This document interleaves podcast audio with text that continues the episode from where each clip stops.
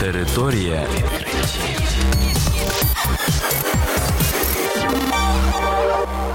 Це програма Територія відкриттів. Кілька слів про новітнє та надзвичайне. І я, ведучий Богдан Нестеренко. Вітаю вас, шановні слухачі. В цьому випуску ви дізнаєтесь про таке. Вчені назвали терміни кліматичної катастрофи у Сполучених Штатах. Знайдено спосіб побороти невеликовну хворобу.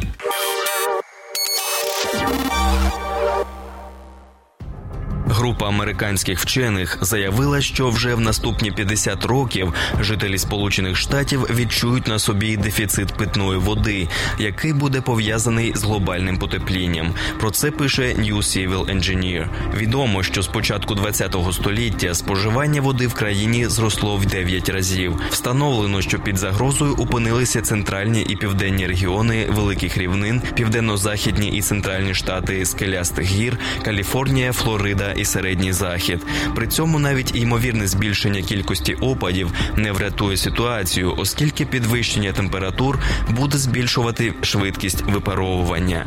Для вирішення проблеми фахівці радять підвищити ефективність зрошення в сільськогосподарській галузі.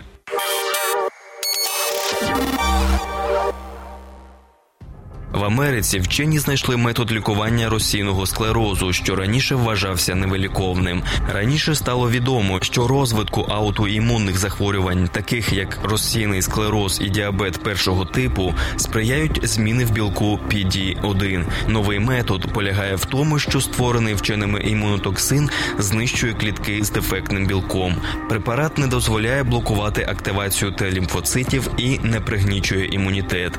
Дослідження на мишах показало, що з використанням імунотоксинів розвиток діабету сповільнюється на 10 тижнів.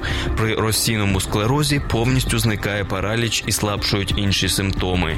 Учені поки не знають, чи буде цей метод ефективний на людях, але якщо він спрацює, то імунотоксин стане першими ліками від невиліковного нині розсійного склерозу. Територія